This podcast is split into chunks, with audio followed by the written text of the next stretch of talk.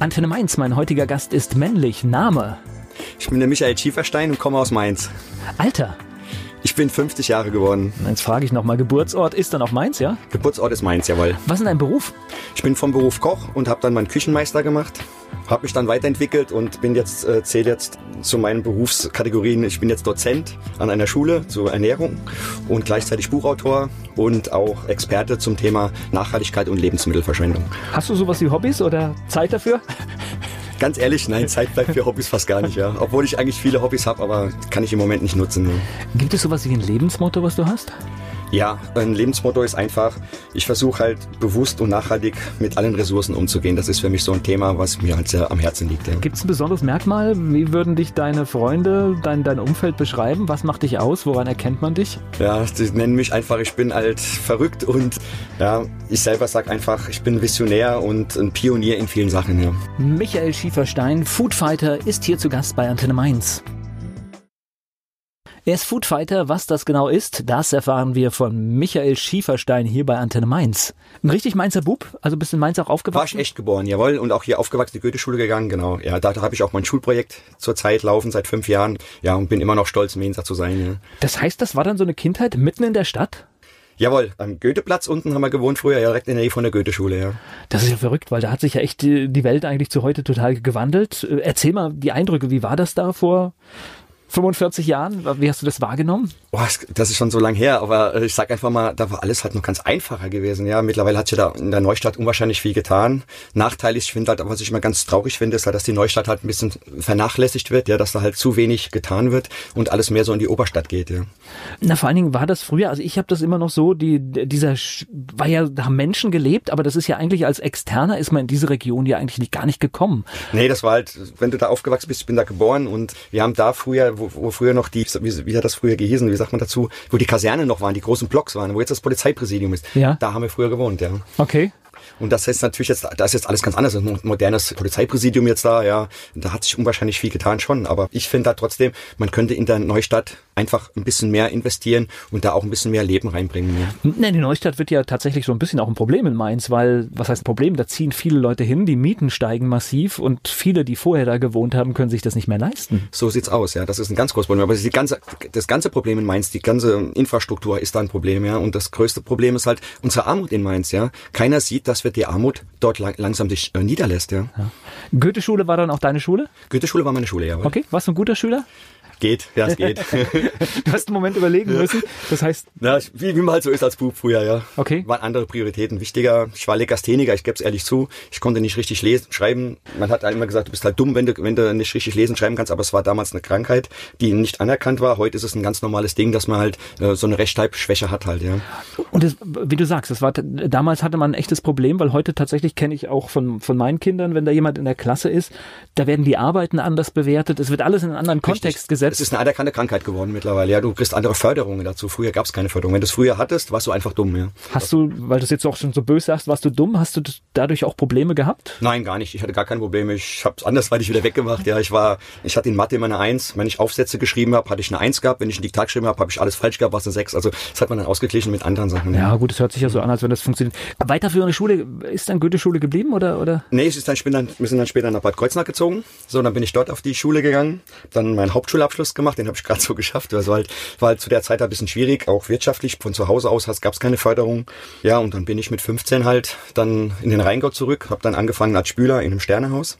Ja, und habe dann nach drei Monaten die Chance bekommen, trotz schlechtem Schulabschluss und Lese-Rechtschreibschwäche, eine Ausbildung im Sternehaus zu kriegen. Ja, das war dann halt schon ein Vorteil. Ja. Wobei äh, zwischen Schulabschluss und das, was man aus dem Leben macht, merke ich immer mehr, hängt, das hängt gar nicht so sehr zusammen. Ich kenne total viele, die einen guten Schulabschluss auf dem Gymnasium haben und trotzdem im Leben versagen. Also so gesehen, ich glaube, diesen Zusammenhang gibt es gar nicht. Ja, also ich war auch mehr der Praktiker und gerade im Beruf Gastronomie ist es so, da ist es schon wichtig anzupacken, kreativ zu sein und kreativ war ich schon immer. Ja, das Problem war halt wirklich nur meine Lese- und Rechtschreibschwäche, was sich natürlich auch in der heutigen Zeit natürlich entwickelt, es hat sich weiterentwickelt. Ja. Gleich geht's weiter im Gespräch mit Michael Schieferstein.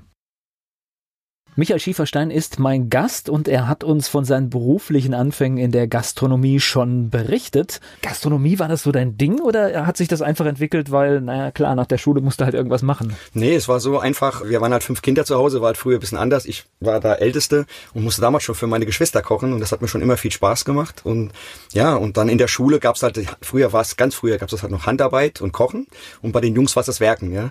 So, genau, klassisch kenne ich auch noch. Ja. Klassisch, das, das gehört auch wieder rein. So, da müssen wir wieder hin, in die Basics, ja. Aber was ich halt cool fand, war, immer wenn die Mädels kochen hatten, war ich mit meinem Kumpel oben im Kochen. Wenn die Handarbeit hatten, waren wir dann im Werken gezwungenermaßen, ja. Okay. So, so hat sich das entwickelt, ja. Und dann war mein Traum eigentlich immer, wenn Koch, dann muss es auch in einem der besten Häuser sein, ja. Und so habe ich dann mich aufgebaut, ja. Wie sieht denn das aus, wenn man in der Sterne-Gastronomie arbeitet? Ich stelle mir vor, das ist, glaube ich, richtig heftig, oder? Ja, zu der Zeit, was ich muss dazu sagen, es war schon sehr hart. Ja, mein Chef war auch ein Choleriker, muss ich auch dazu sagen. Ja, es gab Gibt auch, es viele in allen ja, Branchen. Es gab, es gab auch immer mal einen ins Knick oder so. Früher hat man gesagt, in die Ankhinerin, ja. Und ja, das war halt schon schwierig. Und du hast auch ganz unten angefangen, ja. Da gab's das nicht, dass du gleich von Anfang an was am Herd machen durftest, ja. Du, du, konntest froh sein, wenn du beim dem Spüler die Pfanne erstmal sauber machen durftest, ja. So hast du angefangen, einfach wirklich von der Basic. Vorteil war, wir haben natürlich alles selber gemacht. Das heißt, wir haben eine eigene Metzgerei gehabt, wir haben selbst geschlachtet, ja, wir haben alles, mein Chef war noch Jäger gewesen, wir haben eine eigene Konditorei gehabt, alles im eigenen Bereich und alles selber produziert. Und das war natürlich das, was mich natürlich gefordert hat und auch gleichzeitig motiviert hat, weiterzumachen. Und so bin ich ne, im zweiten Layer schon, ja, dann habe ich angefangen halt in der Nationalmannschaft zu kochen, so hat das dann angefangen, ja, ging dann weiter und ja, dann habe ich Meisterschaften gemacht, ja, und dann habe ich einen super Abschluss gemacht und mein Chef hat mich dann in die Schweiz vermittelt, ja, das war halt mein Vorteil, dass ich halt dann wirklich in die, in die Welt rausgehen konnte. Ja. Also richtige Branche gewählt und letztendlich auch Karriere gemacht. Schweiz, wo ging's hin? Ja, ich war in Appenzell und in Zürich. Okay. Ja, und mein Chef in Zürich, der hat mich dann nach Frankreich rübergeschickt, nach Dijon. Und so bin ich dann von ihm immer weitergeschickt, von einem Sterne-Restaurant zum nächsten. Ja, das ging dann auch nach Italien, nach Spanien, nach England, in London. War super cool, ja. Und ja, und irgendwann bin ich dann halt mit dem Rucksack und einem Kumpel für ein Jahr lang durch Asien und Afrika gereist, ja. Und das war für uns natürlich cool, weil dann haben wir nebenher viel Kultur gesehen, die Armut kennengelernt, und ganz besonders, wie die Industrie angefangen hat, damals schon die Menschheit zu versklaven. Diese Reise jetzt nach Asien und Afrika, war das dann auch so eine Zäsur mal rauskommen aus dem, aus dem Arbeitsleben oder? Ja, mich hat auch die, mich hat auch die asiatische Küche so ein bisschen gereizt. Okay. Erstens. Zweitens. Also Bildungsreise. Äh, eine Bildungsreise, genau. Aber mich hat aber natürlich auch interessiert, so wie die Kultur. Die Kultur hat mich so ein bisschen interessiert. Das war mir halt ein wichtiges Thema. So, aber dass ich dann in ein Thema reinkam, was mich danach ergriffen hat, warum ich heute so bin, wie ich bin, das war natürlich eine Prägung. Und dass ich von Anfang an immer nachhaltig gearbeitet habe, dass wir nichts wegschmeißen, auch im Betrieb, selbst die Schalen noch verarbeitet haben zu Suppen, Fonds oder Soßen, ja. So, das war normale Basic. Ja, das ist für mich ganz normale Sache, was ja heute gar nicht mehr gibt. Aber dass es dort nochmal eine schlimmere Nummer ist wie woanders, dass wir schuld sind, dass dort überhaupt die Menschen am Hungern sind, das hat mich geprägt. Und das, da habe ich versucht, dann auch was dagegen zu tun, ja. Das habe ich übrigens eine Beobachtung. Je besser die Küche wird, umso weniger wird weggeschmissen. Das ist tatsächlich irgendwie ein Zusammenhang, ne? Richtig. Es wird erstmal weniger eingekauft. Ja, es wird auch ganz anders verarbeitet. Die Preise sind natürlich auch ganz anders, aber dafür schmecke ich halt auch noch alles. Ja, wenn ich wenn ich in einem gehobenen Restaurant oder auch wenn ich zu Hause mir gute Lebensmittel kaufe, das muss nicht, wie wir schon mal gesprochen, das muss nicht immer Bio sein. Wir haben in der Region so viele tolle Sachen und wenn ich dann schmecke, wie dann auch eine Tomate schmeckt, wenn sie im Sommer ist, ja, ich muss im Winter keine Tomate essen oder eine Erdbeere, das brauche ich nicht. Fakt ist, ja, wenn ich jetzt jetzt Frühjahr losgeht, im Mai, Juni, wenn wir Spargelzeit haben, ey, was gibt nichts Geileres wie ein Spargel, ja? Das ist einfach so, ja. Erzähl mal ein bisschen die Eindrücke. Asien, Afrika, was hast du gesehen? Du hast es schon angedeutet. Schlimme Sachen, die mit Menschen passieren? Ja, also ich habe, was mich ganz schlimm getroffen hat, war halt, wie die angefangen haben, die Menschen in Treibhäusern für uns Lebensmittel zu produzieren oder für, ich sage jetzt weltweit, für ein globales System, Lebensmittel zu produzieren in, in, in Treibhäusern, die so groß sind wie bei uns, Riesenlagerhallen, so die Menschen ohne Atemschutzmaske dort die Lebensmittel spritzen mussten und spätestens nach drei, vier Monaten sind die Menschen dran gestorben, weil sie einfach keine Schutzmasken, keine Atemschutzmasken hatten, ja, weil das alles dort mit Billiglöhnern oder sogar mit Versklavung funktioniert, ja. Da habe ich ja schon mal so, einen, so, so einen anderen Gedankengang. Das heißt, wir rühmen uns jetzt ja hier bei uns, dass das mit der Umwelt immer besser wird. Aber letztendlich ist es ja dann das Problem auch exportiert in andere Länder. Richtig. Das Problem ist, es wird nichts besser und wir, wir reden uns aufs alles auch schön. Ja, klar, wir haben in Deutschland immer noch den Vorteil, was was es in Frankreich, in, in Finnland, egal wo schon gar nicht mehr gibt. Ja, wir kriegen die Lebensmittel hier nachgeschmissen. Die Lebensmittel, die wir, ich sag immer so, wie es früher war. Wir haben früher, unsere Eltern haben 50 Prozent ihres Einkommens für Nahrungsmittel ausgegeben. Ja, deswegen gab es auch früher noch den klassischen Sonntagsbraten, kennt jeder. Ja, so der Rest gab es einen Eintopf, Reste vom Vortag oder vom Montags gab es die Reste vom Sonntag. So. Naja, und es gab oft, oft tatsächlich Eintopf gab es an zwei Tagen oder sowas ja. oder eine Mehlspeise. Egal das war ein klarer Plan, ja, ja genau. So. Und dann, bei uns ist aber so, jeder will jeden Tag Fleisch essen. Jeder will jeden Tag das Billigste haben. Das Joghurt soll am besten nur 10 Cent kosten. Nur, nur Fakt ist, ja, dass das überhaupt nicht mehr gesund ist und dass das nur noch aus Industrie besteht. Das, äh, wir haben gerade letztens ein Brötchen auseinandergenommen von der Großbäckerei, ja, ein Brötchen. Das ist ein äh, Experimentierungskasten, ja. Da waren 47 verschiedene Zutaten drin, ja. Nur, da war kein bisschen Mehl mehr drin, da war nichts mehr drin. Das war ein reines Treibhaus, ja, von Chemie, ja. Ich spreche gleich weiter mit Michael Schieferstein.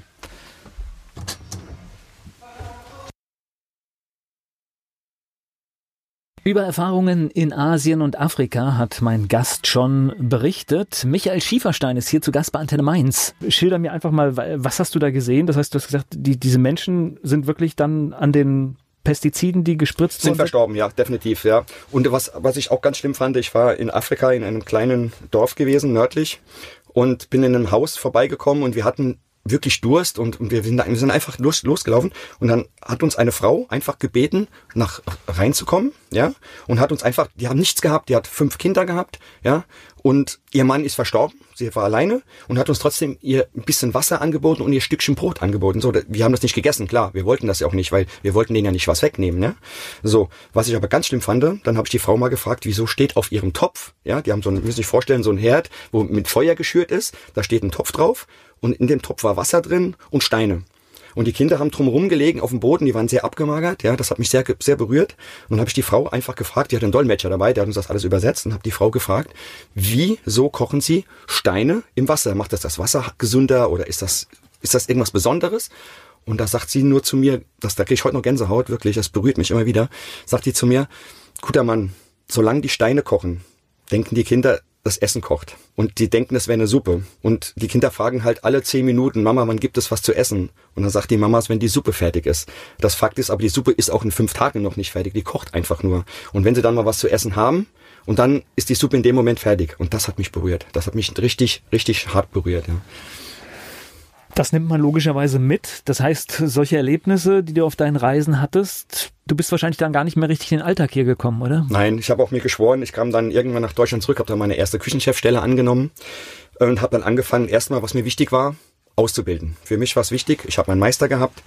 Ich habe gesagt, okay, wenn ich was, will ich den Nachwuchs fördern. Ja, ich will nicht irgendeine Gastronomie aufmachen, wo ich dann sage, okay, ich bin Küchenchef und mache irgendwas, sondern wir haben einen Meisterbetrieb und ich habe gesagt, wir brauchen Menschen, die wir auch nachhaltig ausbilden können. Da ich aus der zweiten Reihe komme, ja, ganz einfacher Hauptschulabschluss, Legastheniker war, habe ich gesagt, okay, ich nehme nicht einfach einen Studierten oder einen der mit Abitur, sondern ich nehme so ein paar Hardcore-Leute raus. Also habe ich Leute von der Straße genommen. Das heißt, die vielleicht schon mal ein bisschen kriminell aufgefallen waren, die keine richtige Schulbildung oder keinen richtigen Schulabschluss hatten oder auf der Straße Drogen, Mädchen, die auf den Strich gegangen sind. Egal, ich habe jedem die Chance gegeben, drei Monate bei mir ein Praktikum zu machen.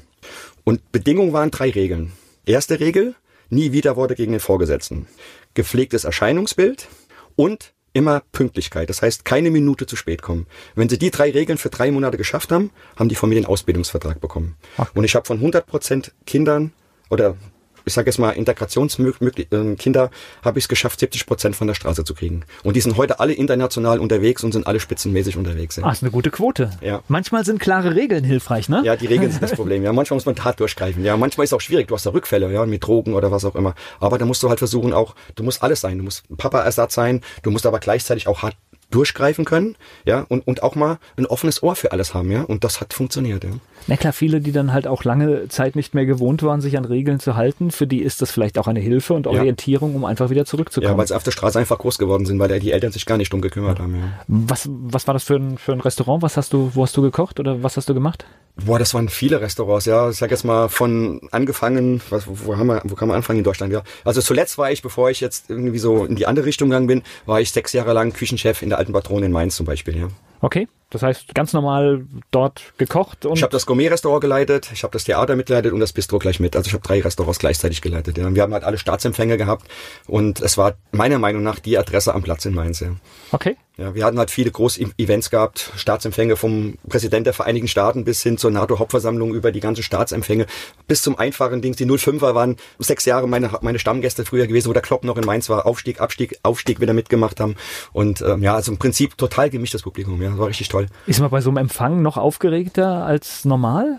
Nein, das ist die Routine, die es macht, ja. Das ist, ich denke ich denk sogar, ein Empfang ist einfacher, weil du kannst dich vorbereiten, ich sag immer, da kann man sich die Eier dabei kraulen im, im, Prinzip, ja, weil einfach du bereitest vor, du weißt, was du brauchst, okay. ja, und wenn du wenn du weißt, du hast 4000 Leute, kannst du sagen, okay, ich koche für 4000 und dann funktioniert das ja. Also ist wahrscheinlich ein, ist tatsächlich einfacher als à la carte, weil du weißt genau, welche Leute kommen, du weißt, wie viele Gänge es gibt, wann die kommen und genau, du kannst es du kannst es richtig frisch und gut vorbereiten, à la Minute, logisch, aber du gibst das raus und, und bei mir gab es auch eine Regel. Das, da mussten die Gäste auch drauf eingehen. Bei mir wurde nichts weggeschmissen am Buffet. Das heißt, die mussten den Vertrag auch bei mir unterschreiben, ja, dass erst aufgefüllt wird, wenn das letzte Stück gegessen ist. Das heißt, wenn dann irgendwie die etepetete Frau dann kommt, ja, zum Beispiel, ja, und sagt, ich habe keine Kartoffeln mehr und ich hätte noch gerne was von dem Hummer oder von dem Lachs oder was oder, oder von der Forelle, spielt keine Rolle. Das muss erst weg sein. Das musste erst leer sein und dann habe ich das aufgefüllt, genau.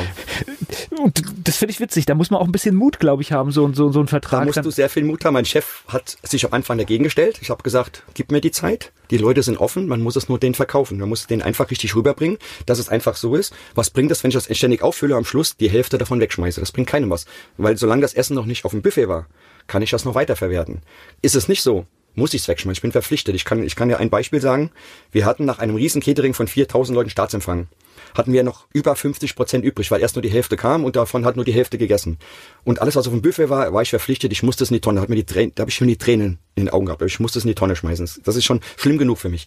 Aber dann habe ich über die Hälfte noch in der Küche gehabt, die am Vorbereiten war.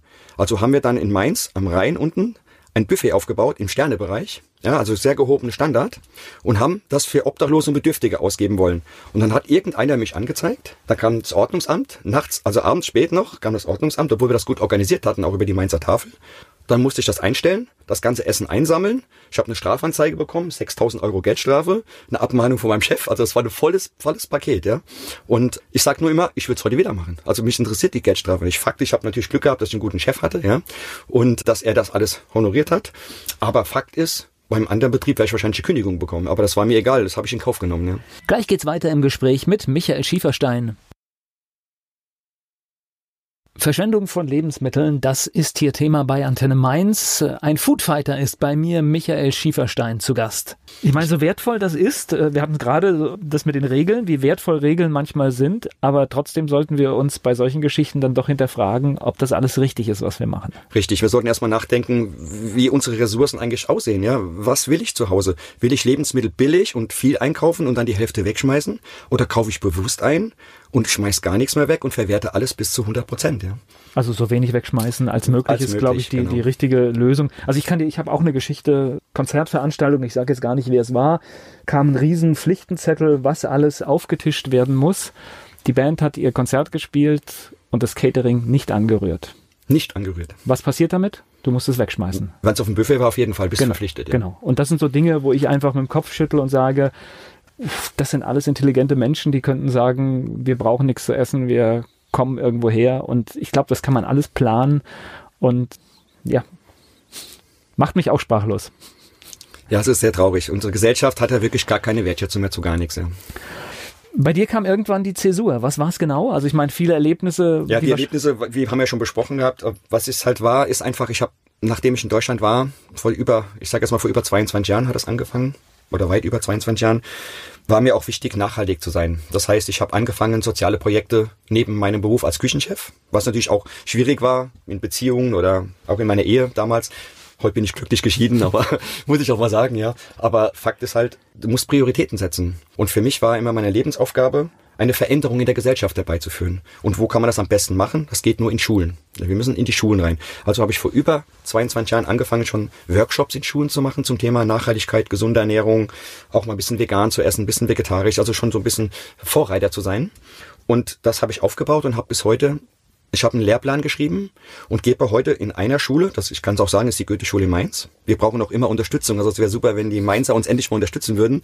Jeder findet es toll, aber leider trägt sich das Projekt halt nicht ohne Unterstützung in allen Bereichen. Wir brauchen immer Hardware, Gelder sind oder auch Lebensmittel. Ja, ja. Es ist das ist, es geht nicht anders, ja. So und das Projekt läuft seit fünf Jahren erfolgreich für ein Jahr in einer Klasse komplett durchgehend und ja ist jetzt im fünften Jahr erfolgreich. Ja, und eigentlich müsste das ja in jeder Schule so sein, ne? Das Ziel ist eigentlich von mir, genau das in den bundesweiten Unterricht aufzunehmen, genau. Und das ist eine Pionierarbeit. Ich gehe davon aus, dass ich ich kämpfe jetzt seit 20 Jahren. Ich hoffe, dass ich es jetzt in den nächsten fünf bis sechs Jahren schaffe, mal vielleicht vier, fünf Projekte davon zu machen, statt nur eins. Das heißt, wie bist du heute unterwegs? Du, kochst du noch in einer, einer Küche? Nein, ne? Nein, also heute bin ich mehr in der Beraterfunktion, Workshops, Seminare, habe ein Buch geschrieben, das aber jetzt momentan vergriffen ist. Es ist momentan nicht lieferbar. Gleichzeitig aber auch, ja, gibt's Firmen, die halt mich als ihr Markengesicht nehmen wollen oder wie auch immer. Du kannst, das Problem ist halt, du kannst halt nicht mit jedem arbeiten. Ich könnte sagen, okay, wir machen 30 Projekte mit Nestle oder mit McDonalds, aber ich kann McDonalds und Nestle leider nicht reinlassen. Ich würde mir wünschen, dass eine nachhaltige Firma hier aus Mainz oder aus Wiesbaden oder egal woher aus Frankfurt einfach sagt, Herr Schieferstein, wir machen mit Ihnen mal drei Projekte. Das wäre schon mal eine tolle Nummer, dass man dann einfach das Ganze multipliziert, dass die Bundesregierung sieht, auch die Landesregierung, dass es weitergeht, ja. Aber wir stehen seit fünf Jahren an einem Projekt und das finanziere ich mit meinem Bruder alleine. Das ist natürlich eine Wahnsinnsnummer, ja. Sag mir nochmal, wann war der Punkt, dass du gesagt hast, ich bin jetzt hier in der Küche fertig und muss raus und muss andere Sachen machen? Ja, das war 2011. Da kam der Valentin Thurn zu mir zu der Zeit war ich noch Küchenchef und hat mich angefragt, ob ich ihm helfen könnte, nebenher so eine kleine Kochshow Taste to Waste in Mainz am, am Staatstheater zu machen, also um, unten am Gutenbergplatz. So, da, so hat es angefangen. Und da habe ich gesagt, okay, bisschen aushelfen kann ich. Der, wollte meine Kontakte haben, so zu, zu den Händlern und so weiter. Wir brauchten Ausschussware, also Lebensmittel, die das MAD erreicht haben oder die nicht so schön waren. So, und wir haben es in großen Mengen gebraucht. Also nicht, wir reden jetzt hier nicht von drei, vier Kilo, wir haben Tonnen gebraucht. So, und das konnte ich natürlich über meine Lieferanten super organisieren. Und so habe ich angefangen. Aber nach ein, zwei Tagen habe ich festgestellt, ich habe die Leitung gehabt. Das heißt, es war nicht mehr nebenher. Ich konnte das gar nicht mehr machen. Ich konnte, die Möglichkeit war nur noch, Urlaub zu nehmen und das voll zu managen, weil das waren, das waren, wir hatten nur noch, ich glaube, drei Wochen Zeit, das Ganze zu organisieren. Ja, und zu der Zeit haben wir angefangen, halt auch die Food Fighters zu gründen, ja. Wir waren damals vier Köche, haben damit angefangen und die Kochshow war halt sehr erfolgreich. Und über Nacht ist die Medienpräsenz auf mich aufmerksam geworden. Und plötzlich hatte ich einen Auftritt nach dem nächsten. Das heißt, ich bin von einem Fernsehstudio zum Radiosender. Ich war, an einem Tag hatte ich 80 Radiointerviews. Alles per Telefon, weil ich konnte keine, keine mehr bedienen. Das war einfach nur noch am Telefon. Und nebenher habe ich in der Küche als Küchenchef noch mein Team geleitet, ja. Und so hat das angefangen. Und das hat sich dann aufgebaut. Und dann kam die eine Live-Sendung in ZDF, ARD und RTL. In der Mit ich war mittags live im, äh, ich weiß nicht, wie heißt die Sendung, mittags, ja, es war auch immer, es war eine Mittagssendung. Okay. Mit einer hohen Einschaltquote. Und dann wurde ich halt gefragt, wie das ist mit der Bundesstudie, die damals neu rauskam. Dass die, die Ilse Eigner hat eine Bundesstudie rausgebracht, dass wir 11 Millionen Tonnen Lebensmittel pro Jahr wegschmeißen. Und da konnte ich aber damals schon sagen, weil ich selber neben meinem Beruf als Küchenchef auch noch fast sechs Jahre lang Containern gegangen bin und mit 17 Märkten, wo ich auch ein vielen Hausverbot mittlerweile hatte, ja, weil ich nachwissen wollte, was wir wirklich wegschmeißen. Und ich konnte damals eine Hochrechnung machen, dass wir nicht bei 11 Millionen Tonnen waren, sondern bei 30 bis 35 Millionen Tonnen, damals schon, vor 2011. Heute sind wir bei über 35 Millionen Tonnen.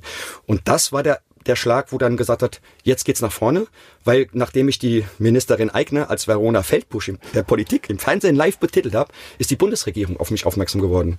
Und dann hatte ich schon vier Wochen später die Einberufung von der Frau Merkel direkt, ja, in den Bundestag als Sachverständiger. Praktisch ein Mann aus dem Volk, aus der Gastronomie zum Thema Lebensmittelverschwendung. Also und, und dann war halt, als ich dann nach Berlin bin, ich wusste das gar nicht. Das hat mir auch keiner gesagt. Auf einmal kriege ich lauter WhatsApps und SMS und was auch immer im Zug, während ich nach Berlin gefahren bin morgens.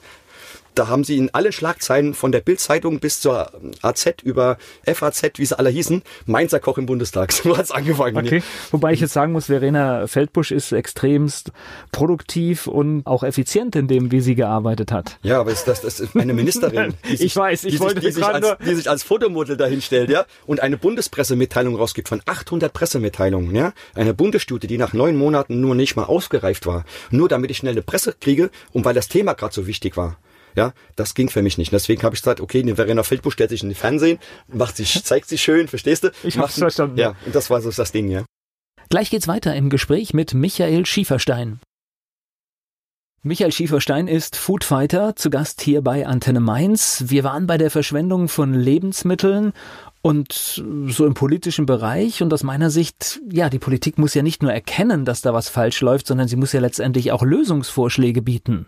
Richtig. Und das haben wir halt versucht. Ja, also wir haben Lösungen, also nicht nur Lösungen gegen die Lebensmittelverschwendung. Wir sind sogar noch einen Schritt weiter gegangen. Wir haben schon Alternativen zur Nahrungskette gesucht. Ja, das heißt zum Beispiel, wir haben angefangen, Eicheln im Wald zu sammeln mit Schülern und haben aus, wie, wie die Griechen das machen, ja, haben aus Eicheln Mehl gemacht, aus Eicheln kann man eine Pasta machen, die schmeckt so ähnlich wie Feige und sieht fast aus wie Nutella, ja, im Prinzip. Und wichtig ist nur, wie wir die zubereitet. Das heißt, wie wir die macht. Die werden halt wochenlang gewässert. Das ist dann ein riesen Arbeitsprozess. Ist nicht umzusetzen zurzeit, aber vielleicht gibt es irgendwann eine Lösung, weil die vergangenen tonnenweise im Wald. Eicheln sind einfach sehr hochwertig und auch noch sehr gesund, ja. Zum Beispiel. Also wir sind auch einen Schritt weiter gegangen. Ne? Jetzt hast du ein Stichwort gesagt, dann muss ich nochmal zurückgehen. Ja. Du hast gesagt, du warst Containern. Richtig. Das ist ja etwas, was tatsächlich viele machen. Also das äh, gibt es auch immer wieder Berichterstattung darüber. Wie kommt man auf die Idee? Ist das schon geboren aus dem, ja. dass du siehst, wie wir mit Lebensmitteln umgehen? Darum, genau, es ging mir aus Überzeugung. Also viele haben mich am Anfang als Mülltaucher abgestempelt. Das war natürlich nicht korrekt, weil ich habe es als Sachverständiger gemacht, als Experte. Ich sage Ihnen warum, weil ich bin auf das Thema gekommen, weil ich wusste, es kommt irgendwann eine Bundesstudie raus was der Supermarkt und der Verbraucher wegschmeißt. Also muss man an die Mülltonnen gehen, gucken und das irgendwie nachrecherchieren. Und wenn man dann sieht, ja, dass fast 50 Prozent von allem, was wir produzieren, in der Tonne landet, und das ist jetzt kein Spaß, das heißt, alles, was in Deutschland oder weltweit produziert wird, zu fast 50 Prozent vernichtet wird. Und trotzdem haben wir schon nicht mehr eine Milliarde hungernde Menschen, wir haben schon drei Milliarden hungernde Menschen. Und die Tendenz steigt weiter. Und da muss man sich mal einfach sagen, ist da noch, kann da was nicht stimmen, ja? Na gut, und jetzt muss ich noch einwerfen, letztendlich sind wir ja hier am letzten Glied der Lebensmittelproduktion. Ich meine, ich wohne in Rheinhessen, ich habe einen Kartoffelacker nicht weit weg von mir und ich sehe schon während der Ernte, was die zurücklassen. 50 Prozent von allem wird vorher ab schon aussortiert, zu klein, zu groß. Auch die Biohöfe, das, das habe ich nie gewusst, ja. Wir haben vor kurzem einen Bioacker gerettet, 15 Tonnen Rotkohl, und über 25 Tonnen Hokkaido-Kürbis Bio, ja, die sie umgepflügt haben, nur weil sie sie nicht losgeworden sind. Ja. Wir reden immer von Tonnen. Das ja, und das, das ist ein Lieferant gewesen, der Alnatura versorgt, zum Beispiel. Ja. Da wirst du krank. Und ich habe dann das ins Netzwerk gegeben und wir konnten 25 Tonnen vorab ernten und, und noch weiter verteilen an Bedürftige oder, oder Leute, die einfach gesagt haben aus Überzeugung, wir helfen bei der Ernte. Wir haben innerhalb von zwei Tagen den ganzen Acker leer ge geerntet. Ja? Das heißt, auf einmal hast du dann Tonnen von Lebensmitteln und musst gucken, dass du sie unter die Leute bringst? Richtig, das mache ich heute noch so nebenher. Es ist eine schwere Logistik. Ja, wir haben letztens auch 15 Tonnen an eine große Organisation verteilt, an ein Hauptlager, die an 25 weitere Lager wieder verteilen. Und somit haben wir dann ich weiß nicht, wie viel Zehntausende Bedürftige glücklich gemacht, ja, mit oder hochwertigen Kürbissen aus der Region, ja. Das ist, glaube ich, eine riesen logistische Arbeit. Das heißt, wo, wo geht das dann hin? Das geht zu Tafeln oder, oder? Ja, zum Beispiel Tafeln oder Netzwerke, die halt, wie zum Beispiel Brotkörbe oder so, die das dann weiter an die Bedürftigen verteilen, ja. Aber viel klüger wäre es doch, wenn diese Lebensmittel alle tatsächlich ganz normal verarbeitet werden können und, und da wären und gar nicht erst aus, warum wird denn der Kürbis, ist zu klein oder was ist das? Ja, entweder ist es eine Überproduktion, ich würde sagen, es war eine Überproduktion. Die haben gesagt, nein, das ist, die haben ein paar Macken, haben die gesagt. Ja, ich kann da nur ein Beispiel sagen. Wir haben letztens 10.000 Brötchen von einem Großbäcker bekommen, ja, die morgens gebacken wurden und nur weil sie kleine Luftbläschen hatten, haben sie die 10.000 wegschmeißen wollen. Ich habe über einen Freund drangekommen, habe die genommen und wir haben die dann weiterverteilt, ja, und weiterverarbeitet. Und nur weil ein Bläschen dran war und die waren gerade frisch von der Bäckerei, gerade aus dem Ofen gekommen, ja. Und das ist einfach weil angeblich ein Makel dran ist. Und das ist das Problem, ja. Aber es war kein Makel dran. Das, haben, das hat man gesehen, ja. Ich habe einen Apfelbaum im Garten. Jetzt habe ich Pech und es hagelt irgendwann, wenn die Äpfel quasi reifen. Und dann haben die halt kleine Schäden. Nichtsdestotrotz schmeckt der Apfel genauso gut und ich esse ihn auch aus meinem Garten. Fakt ist, der schmeckt sogar besser wie jeder andere Apfel aus dem Supermarkt. Das kann ich dir jetzt schon bestätigen. Das ist so, das kann ich dir ja. auch bestätigen. Aber letztendlich, der hat vielleicht eine Macke, aber der Apfel ist in Ordnung. Ja, der hat vielleicht einen Huppel, der hat vielleicht ein kleines Löschelchen, vielleicht ist auch mal ein Würmchen drin oder so, ja. Aber, aber, oder eine faule Stelle. Apfelwickler, ja. Riesenproblem. Ja, dann gehe ich einfach hin, schneide die Stelle weg. Genau. Ja? Und wenn ich das nicht essen mag, dann koche ich es mir halt ein. Dann habe ich wenigstens ein eingemachtes, hausgemachtes Apfelmus oder so. Ja? Aber wer ist denn jetzt äh, deiner Meinung nach der Schuldige? Ist es tatsächlich wir alle, wie wir im Supermarkt kaufen? Oder ich weiß, ich glaube in Österreich hat man es auch mal versucht, dass auch ganz normales Obst mit äh, Stellen einfach da stand und es hat sich, glaube ich, wenn ich das richtig in Erinnerung habe, gar nicht so schlecht verkauft. Also wir haben, wenn man es richtig machen würde, sag mal so, der Handel sagt zwar immer, wir alles was wir an MAD-Ware, ich sage jetzt mal, das beste ja. Beispiel ist MAD-Ware, Mindesthaltbarkeitsdatum, ja, das ist so ein wichtiges Thema. So, dann wird dann gesagt, okay, wir haben eben eine Ecke, da verkaufen wir alles zum 50 Prozent günstiger. Ja, das war eine Zeit lang erst gar nicht. Jetzt haben sie damit angefangen. Nur Fakt ist, das ist noch nicht mal 0,001 Prozent, was sie da hinstellen, was hinten dran weggeschmissen wird. Das ist einfach nur eine Verblendung. Aber wie du schon sagst, dieser Makel. Erstens, der Verbraucher will alles schön haben. Das heißt, alles, was schön ist, ist giftig oder ungesund. Erstens. Alles, was, was, zum Beispiel ein Apfel. Ich sage ein bestes Beispiel. Wenn ich im Supermarkt, da kriege ich einen glänzenden Apfel. Und diese Schicht, die da drauf besteht, man kennt von früher noch die Single-Schallplatten, ja? Shellac kennt jeder. Die, die Single-Schallplatten oder Maxi-Single oder auch eine Schallplatte wurde aus Shellac hergestellt. Und die Industrie hat sich das zum Nutzen gemacht, ja? Deswegen, wenn die Äpfel extremst gewaschen, abgeschliffen, fein, dass die richtig schon anfangen zu glänzen, dann kommt eine ganz hauchdünne Schicht Shellac drauf. Ja, deswegen darf man heute keinen Apfel mehr mit Schale essen, wenn ich ihn aus dem Supermarkt kaufe. Ja, so wie du das machst aus deinem eigenen Apfelbaum, da kannst du sogar die Schale noch ablecken, so lecker ist das. Ja, und gerade in der Schale ist die Vitamine drin. Ja, gerade so direkt unter der Schale, direkt diese eine Stelle, dort sind, sammeln sich die ganzen Vitamine. Das kannst du in deinem Garten essen, das kannst du aus der Region essen, wenn du Glück hast und den Bauer kennst, der nicht mit Chemie arbeitet. Ja, aber ansonsten aus dem Supermarkt darfst du keinen Apfel oder keine Kartoffel mit Schale essen. Ja? Muss ich nochmal nachhaken. Das heißt, das geht um den Industrieprozess, macht man das, um den Apfel haltbarer zu machen. Was ist der Grund? Ja, der Grund ist erst erstens, was der Apfel dann so drei, vier Monate länger hält. Erstens. Zweitens, dass er schön glänzt, weil der Verbraucher möchte ja das Optimale, ja. So, und dann kommt die Werbung dazu, ja. Wir sehen zum Beispiel, ich sage jetzt einfach mal diese Verarschung von Joghurts, die im Fernsehen kommen. Da gibt's ja alles mögliche von Müller bis Bauer über, was weiß ich, wie die ganzen Joghurts heißen, ja. Aber in diesen Joghurts, ja, ist laut Gesetzgeber, müssen, müssen Minimum drei Prozent Frucht drin sein. Das rechnet mal eine Erdbeere, drei Prozent von der Erdbeere in einem, in einem Joghurtbecher, ja? Und der Rest besteht aus Chemie. So. Und das kaufen wir. Warum gehen wir nicht einfach hin, ja? Und ernten, wenn Erdbeerzeit ist, die Erdbeeren, kaufen uns einen Naturjoghurt, und machen, wenn wir süß mögen, noch einen guten Imkerhonig mit rein und einfach die frischen Früchte, da habe ich doch was Gesundes, was Nachhaltiges, als wenn ich mir jeden Tag einen, Giftjoghurt reinziehe oder, oder die Kinder, die bekommen das am besten zu sehen in, in der Fernsehwerbung, Actimel, ja. Der gesündeste Trunk, der besteht 60 Prozent aus Zucker und der Rest aus Chemie, ja. Und das ist das Kranke dabei, ja. Das hat mit gesunder Ernährung gar nichts mehr zu tun, ja. Gleich geht's weiter im Gespräch mit Michael Schieferstein. Foodfighter Michael Schieferstein zu Gast bei Antenne Mainz. Was ich so von dir höre, haben wir uns von unseren Lebensmitteln entfernt? Richtig, wir wollen nur billig. Hauptsache, es sieht gut aus. Es ist viel. Wir kaufen, wir überkaufen uns und schmeißen 50 Prozent von allem auch als Verbraucher wieder in die Tonne rein. Ja, das äh, kenne ich tatsächlich. Das hatten wir bei uns auch und wir haben irgendwann angefangen umzustellen, tatsächlich regional und bio zu kaufen und witzigerweise, du gehst mit teuren Lebensmitteln anders um als mit billigen. So sieht's aus, ja. Also wie ich schon mal das am Anfang gesagt habe, unsere Eltern haben früher 50 Prozent ihres Einkommens für Nahrung ausgegeben, ja. Heute sind wir bei 12 Prozent, also knapp 12 Prozent geben wir aus. Aber die Tendenz wird da wieder hingehen, dass wir in, in den nächsten Jahren, ich sage jetzt einfach mal eine Zahl, in drei, vier Jahren, vielleicht fünf Jahren, werden wir auch wieder 40 Prozent unserer Einkommens für Nahrung ausgeben und die anderen 50 Prozent für Miete. Da bleibt nämlich nichts mehr übrig. Da kann man sich kein Auto mehr leisten, kein Urlaub mehr leisten oder man muss noch 20 Jobs annehmen. Ja? Fakt ist aber, es wird nicht anders sein, weil die Ressourcen gehen uns alle aus und selbst die billigsten Lebensmittel sind irgendwann nicht mehr bezahlbar. Ja? Kommen wir nochmal zurück auf deinen Lebensweg. Das heißt, du warst auf einmal ein gefragter Experte, hast dann auch in Berlin gesprochen? Als Sachverständiger genau von Bundesausschüssen, heute immer noch, mache ich immer noch vor vielen Ausschüssen oder auch bei Alternativlösungen oder auch Lösungen überhaupt für Ernährung der Zukunft. Und was dann natürlich von der Regierung als Wertschätzung da war, 2014 wurde ich zum Botschafter ernannt. Jeder kennt die Weltausstellung in, also die Weltausstellung in Expo. Mhm. Die, die findet alle fünf Jahre statt. Und es gibt, es gab das erste Mal in der Geschichte Deutschlands einen Pavillon mit Gesichtern.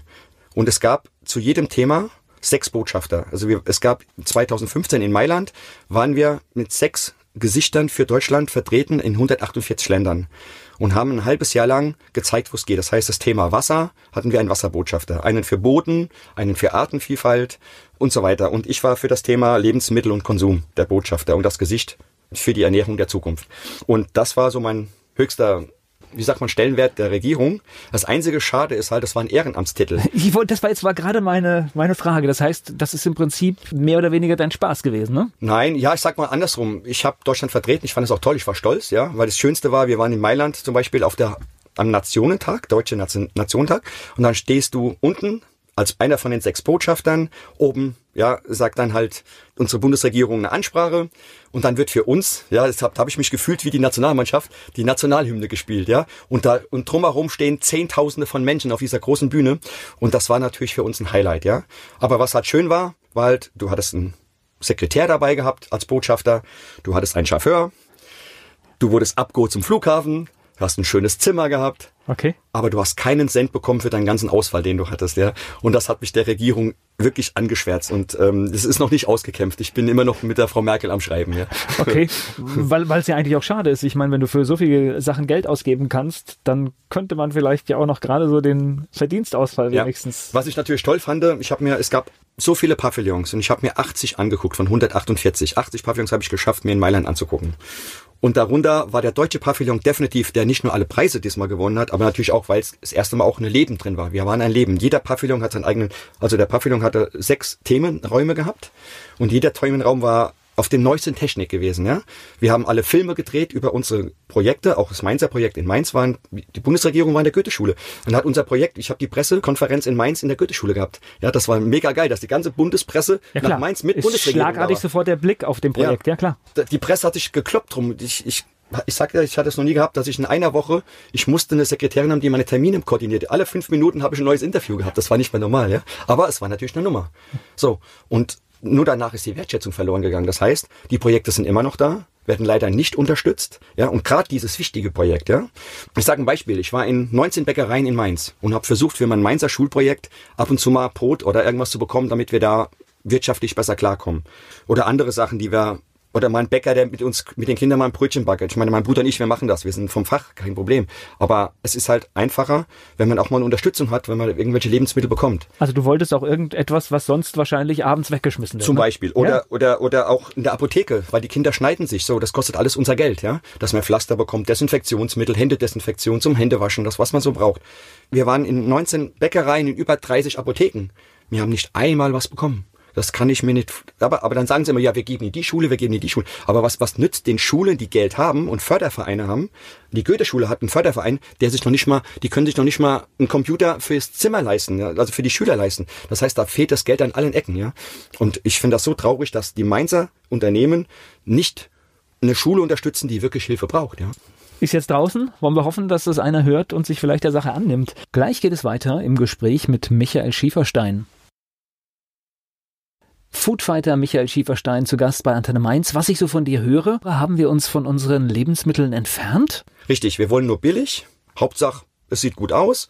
Es ist viel. Wir kaufen, wir überkaufen uns und schmeißen 50 Prozent von allem auch als Verbraucher wieder in die Tonne rein.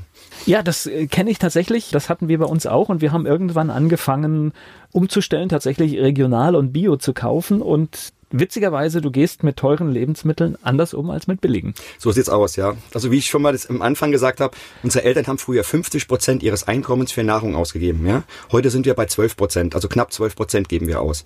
Aber die Tendenz wird da wieder hingehen, dass wir in den nächsten Jahren, ich sage jetzt einfach mal eine Zahl, in drei, vier Jahren, vielleicht fünf Jahren, werden wir auch wieder 40 Prozent unserer Einkommens für Nahrung ausgeben und die anderen 50 Prozent für Miete. Da bleibt nämlich nichts mehr übrig. Da kann man sich kein Auto mehr leisten, keinen Urlaub mehr leisten oder man muss noch 20 Jobs annehmen. Ja? Fakt ist aber, es wird nicht anders sein, weil die Ressourcen gehen uns alle aus und selbst die billigsten Lebensmittel sind irgendwann nicht mehr bezahlbar. Ja?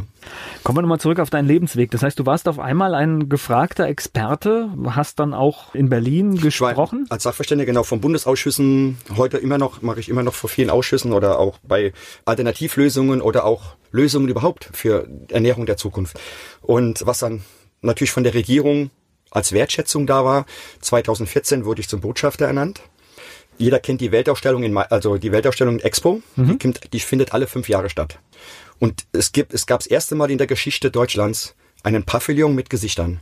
Und es gab zu jedem Thema sechs Botschafter. Also wir, es gab 2015 in Mailand waren wir mit sechs Gesichtern für Deutschland vertreten in 148 Ländern und haben ein halbes Jahr lang gezeigt, wo es geht. Das heißt, das Thema Wasser hatten wir einen Wasserbotschafter, einen für Boden, einen für Artenvielfalt und so weiter. Und ich war für das Thema Lebensmittel und Konsum der Botschafter und das Gesicht für die Ernährung der Zukunft. Und das war so mein höchster, wie sagt man, Stellenwert der Regierung. Das einzige Schade ist halt, das war ein Ehrenamtstitel. Ich wollte, das war jetzt war gerade meine, meine Frage. Das heißt, das ist im Prinzip mehr oder weniger dein Spaß gewesen, ne? Nein, ja, ich sag mal andersrum. Ich habe Deutschland vertreten, ich fand es auch toll, ich war stolz, ja, weil das Schönste war, wir waren in Mailand zum Beispiel auf der am Nationentag, Deutsche Nation, Nationentag, und dann stehst du unten als einer von den sechs Botschaftern. Oben, ja, sagt dann halt unsere Bundesregierung eine Ansprache. Und dann wird für uns, ja, das habe hab ich mich gefühlt wie die Nationalmannschaft, die Nationalhymne gespielt, ja, und da und drumherum stehen Zehntausende von Menschen auf dieser großen Bühne. Und das war natürlich für uns ein Highlight, ja. Aber was halt schön war, war halt, du hattest einen Sekretär dabei gehabt als Botschafter, du hattest einen Chauffeur, du wurdest abgeholt zum Flughafen, du hast ein schönes Zimmer gehabt, Okay. aber du hast keinen Cent bekommen für deinen ganzen Ausfall, den du hattest, ja. Und das hat mich der Regierung wirklich angeschwärzt und ähm, es ist noch nicht ausgekämpft. Ich bin immer noch mit der Frau Merkel am Schreiben, ja. Okay, weil weil es ja eigentlich auch schade ist. Ich meine, wenn du für so viele Sachen Geld ausgeben kannst, dann könnte man vielleicht ja auch noch gerade so den Verdienstausfall Ja. wenigstens. Was ich natürlich toll fand, ich habe mir, es gab so viele Pavillons und ich habe mir 80 angeguckt von 148. 80 Pavillons habe ich geschafft, mir in Mailand anzugucken. Und darunter war der deutsche Pavillon definitiv, der nicht nur alle Preise diesmal gewonnen hat, aber natürlich auch, weil es das erste Mal auch ein Leben drin war. Wir waren ein Leben. Jeder Pavillon hat seinen eigenen, also der Pavillon hatte sechs Themenräume gehabt und jeder Themenraum war auf den neuesten Technik gewesen, ja. Wir haben alle Filme gedreht über unsere Projekte, auch das Mainzer Projekt in Mainz waren, die Bundesregierung war in der Goetheschule. Und hat unser Projekt, ich habe die Pressekonferenz in Mainz in der Goetheschule gehabt. Ja, das war mega geil, dass die ganze Bundespresse Ja nach Mainz mit ist Bundesregierung schlagartig war. sofort der Blick auf dem Projekt, ja, klar. Die Presse hat sich gekloppt drum. Ich, ich, ich sag ja, ich hatte es noch nie gehabt, dass ich in einer Woche, ich musste eine Sekretärin haben, die meine Termine koordiniert. Alle fünf Minuten habe ich ein neues Interview gehabt. Das war nicht mehr normal, ja. Aber es war natürlich eine Nummer. So. Und nur danach ist die Wertschätzung verloren gegangen. Das heißt, die Projekte sind immer noch da, werden leider nicht unterstützt. Ja, und gerade dieses wichtige Projekt, ja. Ich sage ein Beispiel. Ich war in 19 Bäckereien in Mainz und habe versucht, für mein Mainzer Schulprojekt ab und zu mal Brot oder irgendwas zu bekommen, damit wir da wirtschaftlich besser klarkommen. Oder andere Sachen, die wir oder mal ein Bäcker, der mit uns, mit den Kindern mal ein Brötchen backert. Ich meine, mein Bruder und ich, wir machen das. Wir sind vom Fach, kein Problem. Aber es ist halt einfacher, wenn man auch mal eine Unterstützung hat, wenn man irgendwelche Lebensmittel bekommt. Also du wolltest auch irgendetwas, was sonst wahrscheinlich abends weggeschmissen wird. Zum ne? Beispiel. Oder, Ja. oder, oder auch in der Apotheke, weil die Kinder schneiden sich so. Das kostet alles unser Geld, ja. Dass man Pflaster bekommt, Desinfektionsmittel, Händedesinfektion zum Händewaschen, das, was man so braucht. Wir waren in 19 Bäckereien, in über 30 Apotheken. Wir haben nicht einmal was bekommen. Das kann ich mir nicht, aber, aber dann sagen sie immer, ja, wir geben in die Schule, wir geben in die Schule. Aber was, was nützt den Schulen, die Geld haben und Fördervereine haben? Die Goethe-Schule hat einen Förderverein, der sich noch nicht mal, die können sich noch nicht mal einen Computer fürs Zimmer leisten, ja, also für die Schüler leisten. Das heißt, da fehlt das Geld an allen Ecken, ja. Und ich finde das so traurig, dass die Mainzer Unternehmen nicht eine Schule unterstützen, die wirklich Hilfe braucht, ja. Ist jetzt draußen. Wollen wir hoffen, dass es einer hört und sich vielleicht der Sache annimmt. Gleich geht es weiter im Gespräch mit Michael Schieferstein.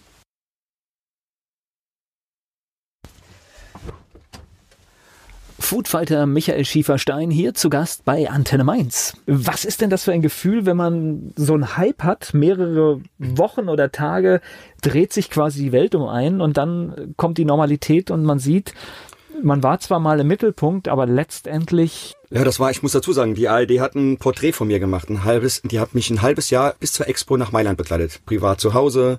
Die haben einen richtigen Film, die waren mit mir in der Neustadt, die waren bei mir zu Hause, wie ich meine Büroarbeit mache, wie ich mit der Expo telefoniert habe, wie ich, ja, außer dass, dass sie im Schlafzimmer mit waren, war alles wirklich auch identisch gewesen, ja. Die haben mich wirklich begleitet. Die sind mit mir nach Mailand geflogen, die waren mit bei der Expo gewesen. So, dazwischen halt, wie du schon sagst, ein halbes Jahr lang Runduhr. Stern TV. Ich war eine Live-Sendung von Stern TV.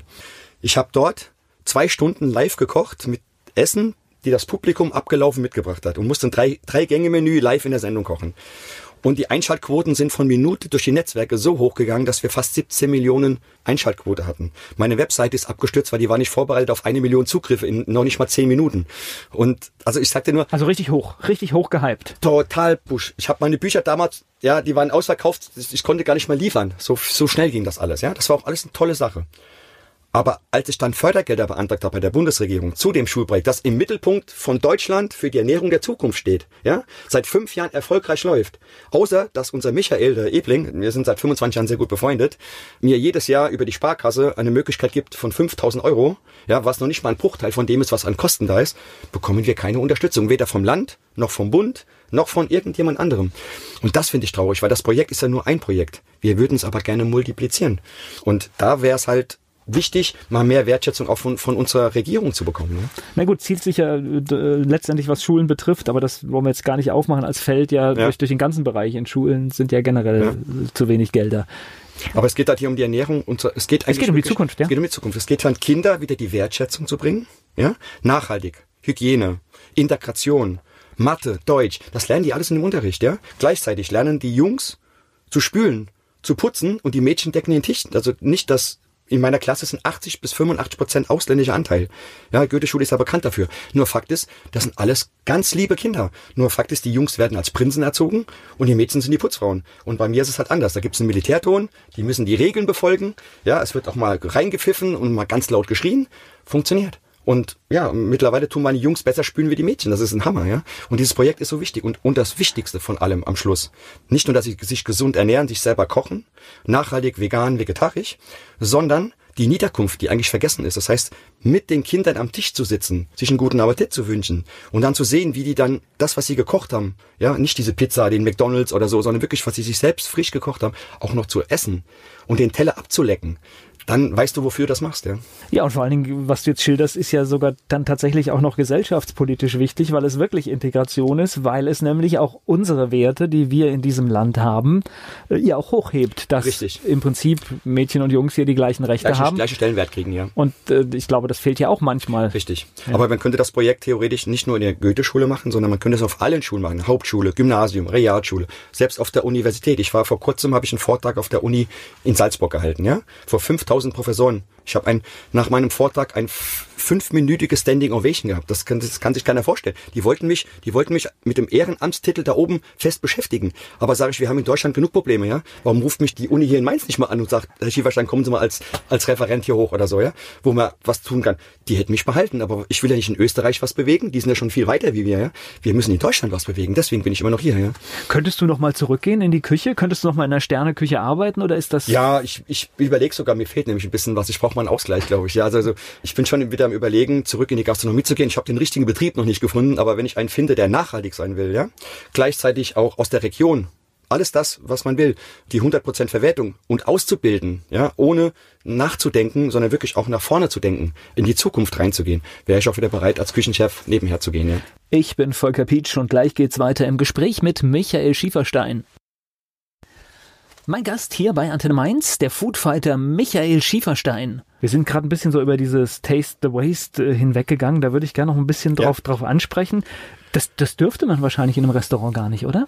Sagen wir es mal so, die Regeln kannst du selber setzen. Okay. Ja, ich sag nur halt, bei uns ist halt so gewesen, klar, alles was abgelaufen ist, darfst du nicht machen. Aber Taste, Taste the Waste ist natürlich, hört sich auch gut an, weil wir würden, wir, wir, wir, wir haben gar kein gutes Wort. Viele ne? heißt es ja. Wir würden für, mit Müll kochen ja, oder was heißt, wir sagen, ne? Das heißt, Waste, Waste hat zwei Bedeutungen. Einmal ja. heißt es ja Müll aber einmal heißt es auch Verschwendung. Und übersetzt heißt eigentlich Taste Waste versucht die Verschwendung. Ja? Okay, ja, ich hatte jetzt sofort, ja, ich hatte den, sofort den Müll im Kopf. Den, gehabt, den Müll im Kopf okay. Ja, aber falsch. Also es hat zwei Bedeutungen, das okay. Waste. Ja? Deswegen, deswegen heißt es auch versuche die Verschwendung. Ja? Okay, also das ist das Prinzip, das heißt wirklich Verschwendung zu vermeiden. Ja. Also das heißt zum Beispiel, ich sage jetzt mal ein Beispiel. Ich bin in der Gastronomie, jetzt habe ich eingekauft heute, mein Lieferant hat mich angerufen, Herr Schieferstein, ich habe hier noch 10 Kilo Karotten übrig. Können Sie die gebrauchen? Da sage ich, ja, schick sie mit, weil die kostet ja nichts. Die, die würde der wegschmeißen, ja? Die gibt er uns dazu. So, dann kriegen die Lehrlinge eine Aufgabe ihr macht heute was aus Karotten, Personalessen. Scheißegal, nur ein Beispiel, ja. So, wir haben zum Beispiel aus Karotten was entwickelt. Das ist ganz interessant. Das kann man für eine asiatische Küche nutzen. Das kann man für eine Süßspeise nutzen. Ja, ich habe es einfach genannt, ein Karotten-Ingwer-Chutney. Ja? Das ist süß, ja. Es, es wird abgeschmeckt mit Ingwer, mit Zitrone und Honig. Schmeckt richtig lecker. Kannst du als Marmelade essen. Aber du kannst es auch zu einem asiatischen Essen mit Schärfe, mit Chilis, richtig hochwertig produzieren. Ja? Und das ist nur aus Resten gemacht. Ja? Das war aber für mich so die erste Bewegung, dieses Taste the Waste, wo ich zum ersten Mal so mitgekriegt habe, okay, hier wird jetzt gerade auf ein Problem aufmerksam gemacht. Das gab es vorher nicht. Ne? Das war toll, ja. Der Valentin war zum Beispiel, ist ein Vorreiter. Ja, der Valentin hat, der hat fünf Jahre lang mit sein ganzes Geld hat er reingesteckt und hat an Existenz. Der hat im Wohnzimmer bei Privatleuten geschlafen, damit er den Film drehen konnte. Der ist durch die ganze Welt gereist, weil in Deutschland war es nicht möglich, diesen Film zu drehen. Er musste ins Ausland. Ja, keiner hat hier gesagt, wir schmeißen Lebensmittel weg. Ja, in Frankreich konnte er drehen, da haben sie ihm gezeigt, dass sechs Tage vor MAD-Ablauf schon die Lebensmittel weggeschmissen werden. Ja, zum Beispiel die Joghurts raus, alles raus, sechs Tage vor MAD-Ablauf. Und das hättest du in Deutschland nicht drehen dürfen. Ja. Und das Mindesthaltbarkeitsdatum, das ist ja eigentlich eine relativ freie Erfindung, sage ich mal, oder? Ja, das ist eine Vermarktung der Industrie, weil es wird auch nicht bestimmt von der von der Regierung, sondern das MAD bestimmt der Handel. Der Handel sagt dir, das ist jetzt das Salz, kommt aus eine Million Jahre her, ja, so und morgen kommt morgen in eine Packung rein und in anderthalb Jahren läuft es ab, ja, so und der Verbraucher lässt sich irritieren und denkt, oh Salz ist abgelaufen, ich schmeiß nicht mit. Aber das Salz wird uns alle noch weiter überleben. Das heißt, das Salz kann ich noch mal eine Million Jahre in den Schrank stellen. Da passiert nichts. Mit Salz hat man früher alles Ganz Haltbar früher gab's gemacht, ja. gab, gab's keine Kühlschränke. Früher hat man mit Salz was Fleisch alles haltbar gemacht, ja. Das ist schon eine kranke Sache. Und, und oder ich sag immer, ihr habt doch Sinne, Leute. Setzt doch eure Sinne ein. Einfach. Ein Joghurt, ja, kann nicht ablaufen. Das gibt's nicht. Das könnt ihr noch, na, lasst es mal im Kühlschrank stehen. Nach einem Jahr. Es ist immer noch genauso gut wie vorher. Wichtig ist nur, setzt eure Sinne ein. Wenn der Deckel gewölbt ist oder ihr macht auf und es riecht sauer, dann ist es sauer. Aber dann habt ihr was falsch gemacht. Dann ist die Temperatur irgendwo unterbrochen gewesen. Aber wenn das gekühlt bleibt, schwöre ich euch, das ist mir schon passiert.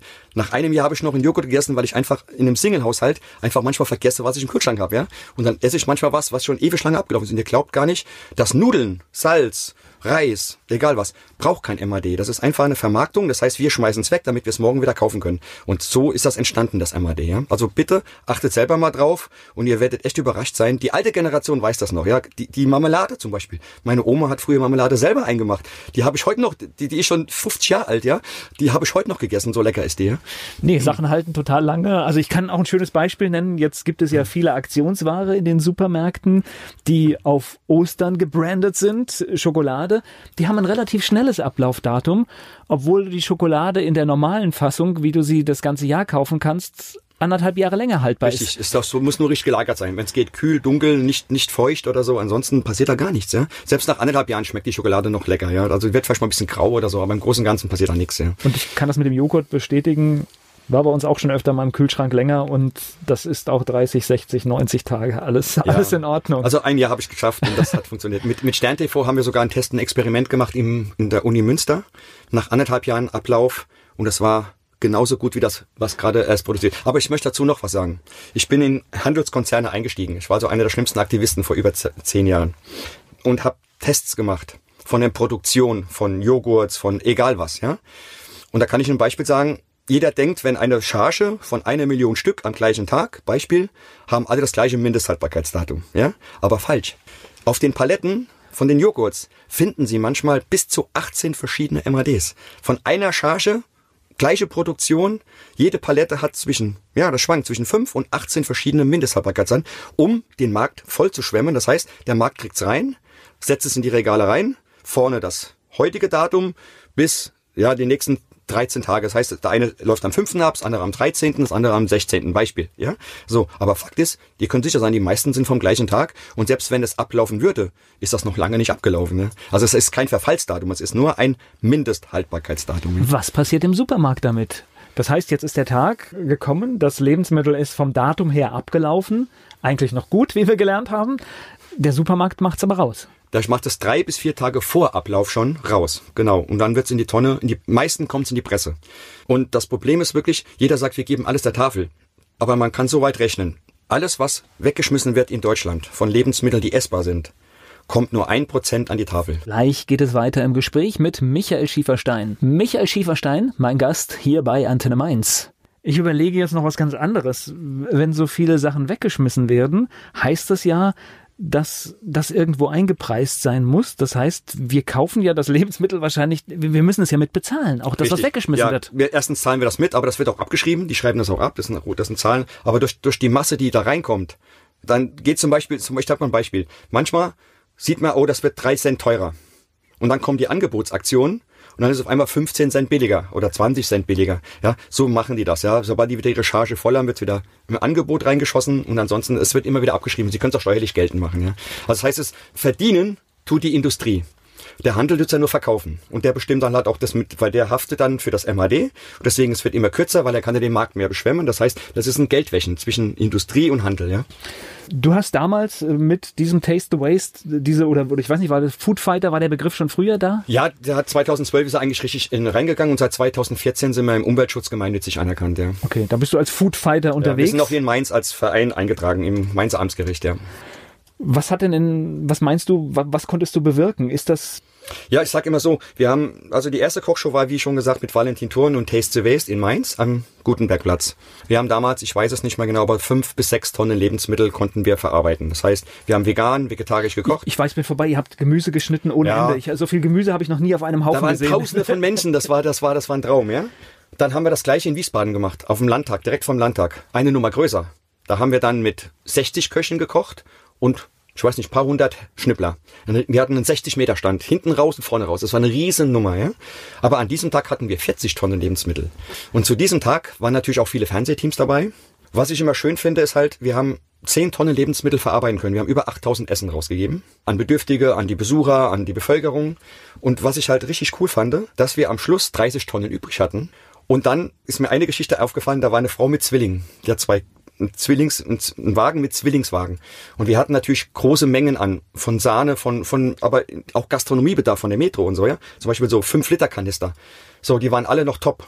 Und dann hat die den, die zwei Kinder ihrem Vater auf die Hand gegeben, hat den Wagen gefüllt mit die hat komplett eingekauft. Also wir haben praktisch alles, was wir an Lebensmitteln hatten, vom Brot bis zum Joghurt über, egal was es war, vom Käse bis zum Molkereiprodukte, frisches Gemüse, was auch immer. Dann haben die eingepackt, dann hat der Wagen nicht mehr gereicht, dann ist die schnell zum Supermarkt rüber, hat noch einen Einkaufswagen geholt, nochmal einkaufen. Da habe ich, hab ich zu der Frau dann gesagt, sag ich, passen Sie mal auf, ist das jetzt nur für Sie oder nehmen Sie noch für die Nachbarn mit, ja? Und da sage ich, weil wir wollen ja dass, dass nicht das, was weggeschmissen wird oder so, ja?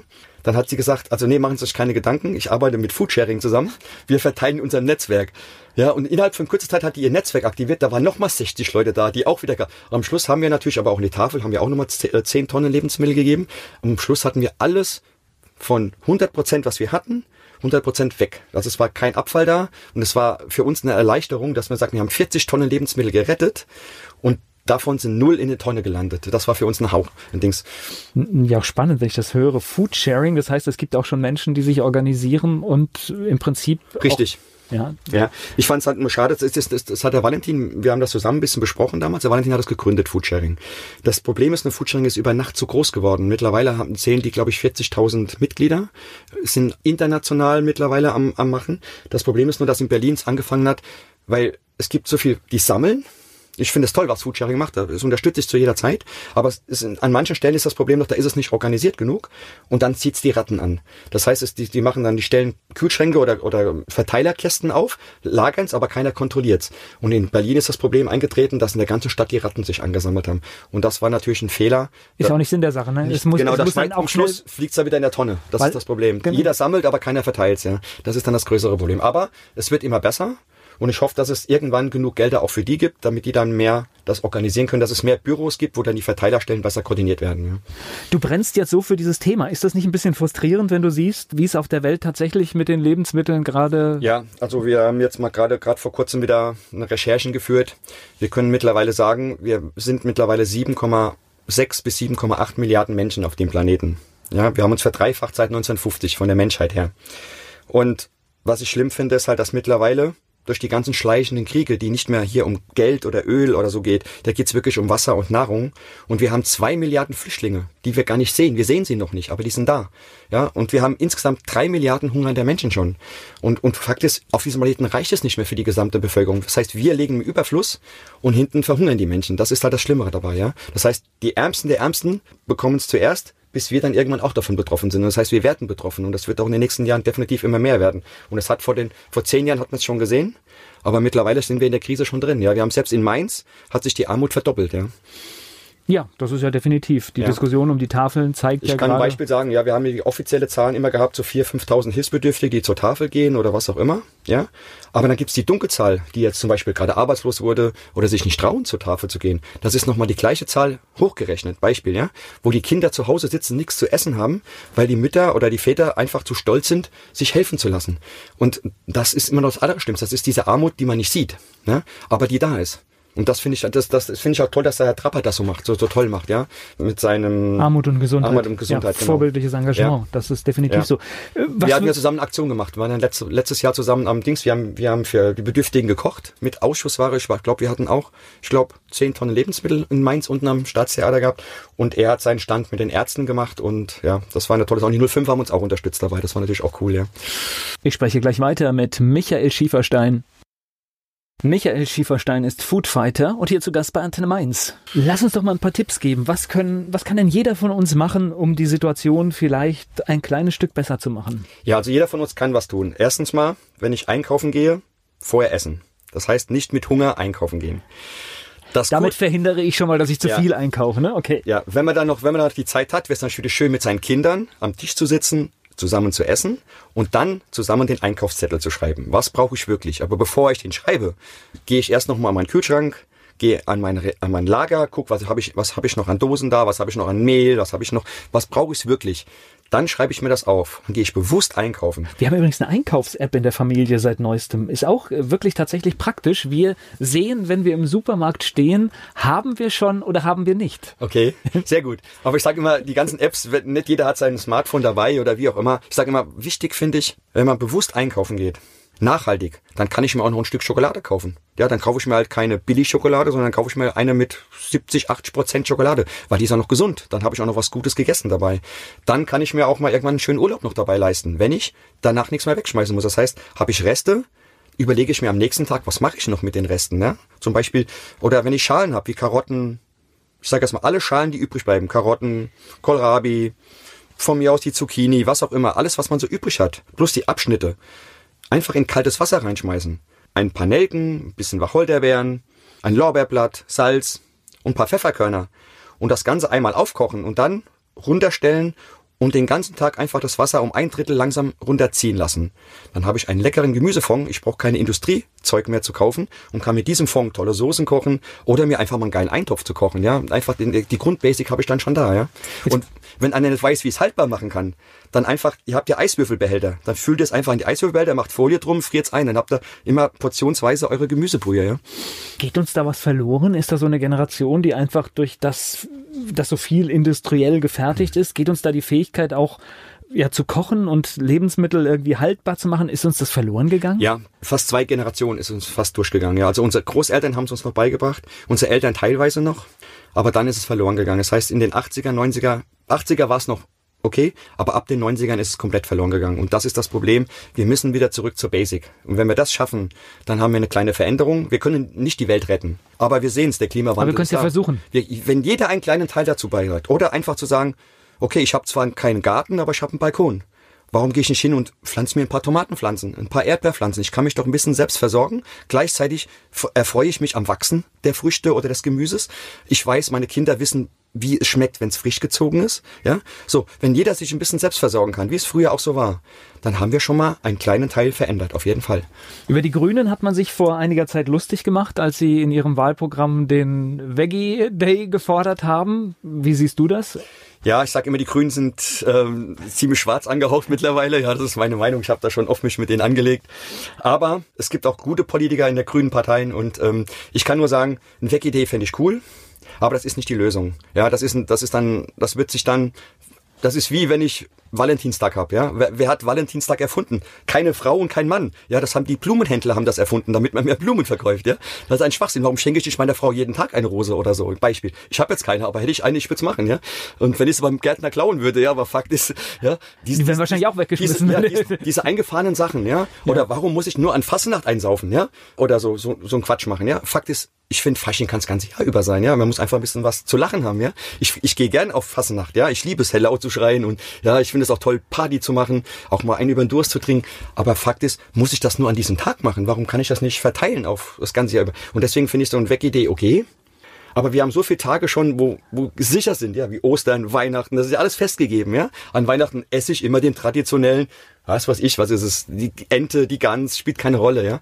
Aber warum kann ich nicht auch mal in einer anderen Zeit essen? Oder, oder Rotkohl, was auch immer. Fakt ist einfach, so, ja, wie Saison, wie Saison zum Beispiel, ja. Ich sage immer, eine Saison ist, Erdbeeren gibt's definitiv im Mai und Juni. Vielleicht habe ich im Juli noch gute Erdbeeren, aber dann hört's auf. So, wer danach Erdbeeren isst, ist nicht nur dumm, ja, der füttert seine Kinder krank und muss sich selber krank füttern, weil das besteht nur aus Pestiziden, kommt meistens nicht mehr aus Deutschland, kommt aus Treibhäusern, die noch nicht mal mehr Sonne gesehen haben, ja. Also, ich meine, und jetzt jetzt habt ihr die beste Zeit. Spargelzeit kommt, jetzt kommt das ganze, jetzt wird das Gemüse wieder günstiger, also in den nächsten zwei, drei Monaten, da müsst ihr kaufen, kaufen, esst Gemüse so viel ihr könnt, ja.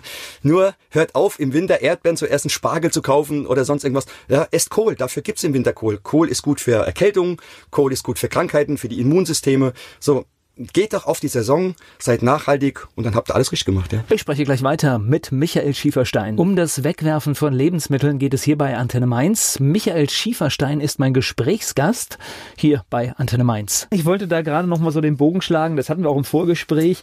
Es gab ja früher, also so bin ich groß geworden, hatten wir auch hier schon in unserem Gespräch, sonntags den Braten und während der Woche halt andere Sachen. Ja. Und ist es wahrscheinlich auch gar nicht so verkehrt. Es gibt halt Dinge, die sind was Besonderes und die sollte es dann auch nicht jeden Tag geben. Richtig, also Fleisch ist was ganz Besonderes. Ich sage immer, das haben wir ja gerade vorhin schon mal angesprochen, die meisten wollen Montag, Dienstag, Mittwoch vom Schnitzel bis zum Braten, egal was, und sonntags auch noch ein Stück Fleisch. Morgens gibt's Wurst, abends gibt's nochmal Wurst, es spielt keine Rolle. Ja, das Problem ist, durch das wir so viel Tiere schlachten, ja, obwohl wir wir schlachten von allem, was wir schlachten. Ich kann mal eine Zahl, ich weiß eine Zahl im Kopf auswendig, weil ich gerade einen Vortrag darüber gehalten habe, ja. Wir schlachten in Deutschland 700 Millionen Hühner pro Jahr, nur in Deutschland. So, dann schlachten wir 67, es waren 75, jetzt sind 67 Millionen Schweine.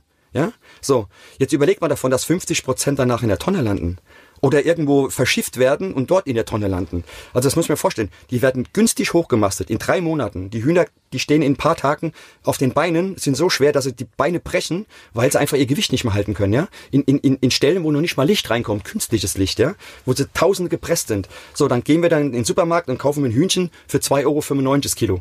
So, was ich sag immer, wer das kauft, das soll in seinem nächsten Leben auch mal ein Hühnchen werden, das in so einem Stall lebt. Weil das Problem ist einfach, ein richtiges, gesundes Huhn, wenn ich es nachhaltig kaufen will, vom Aufzucht bis zu meinem Teller, mindestens ein Jahr vergeht oder zumindest mal ein Dreivierteljahr vergeht, das draußen aufgezogen wurde, das kostet im Schnitt um das Kilo so um die 20 Euro.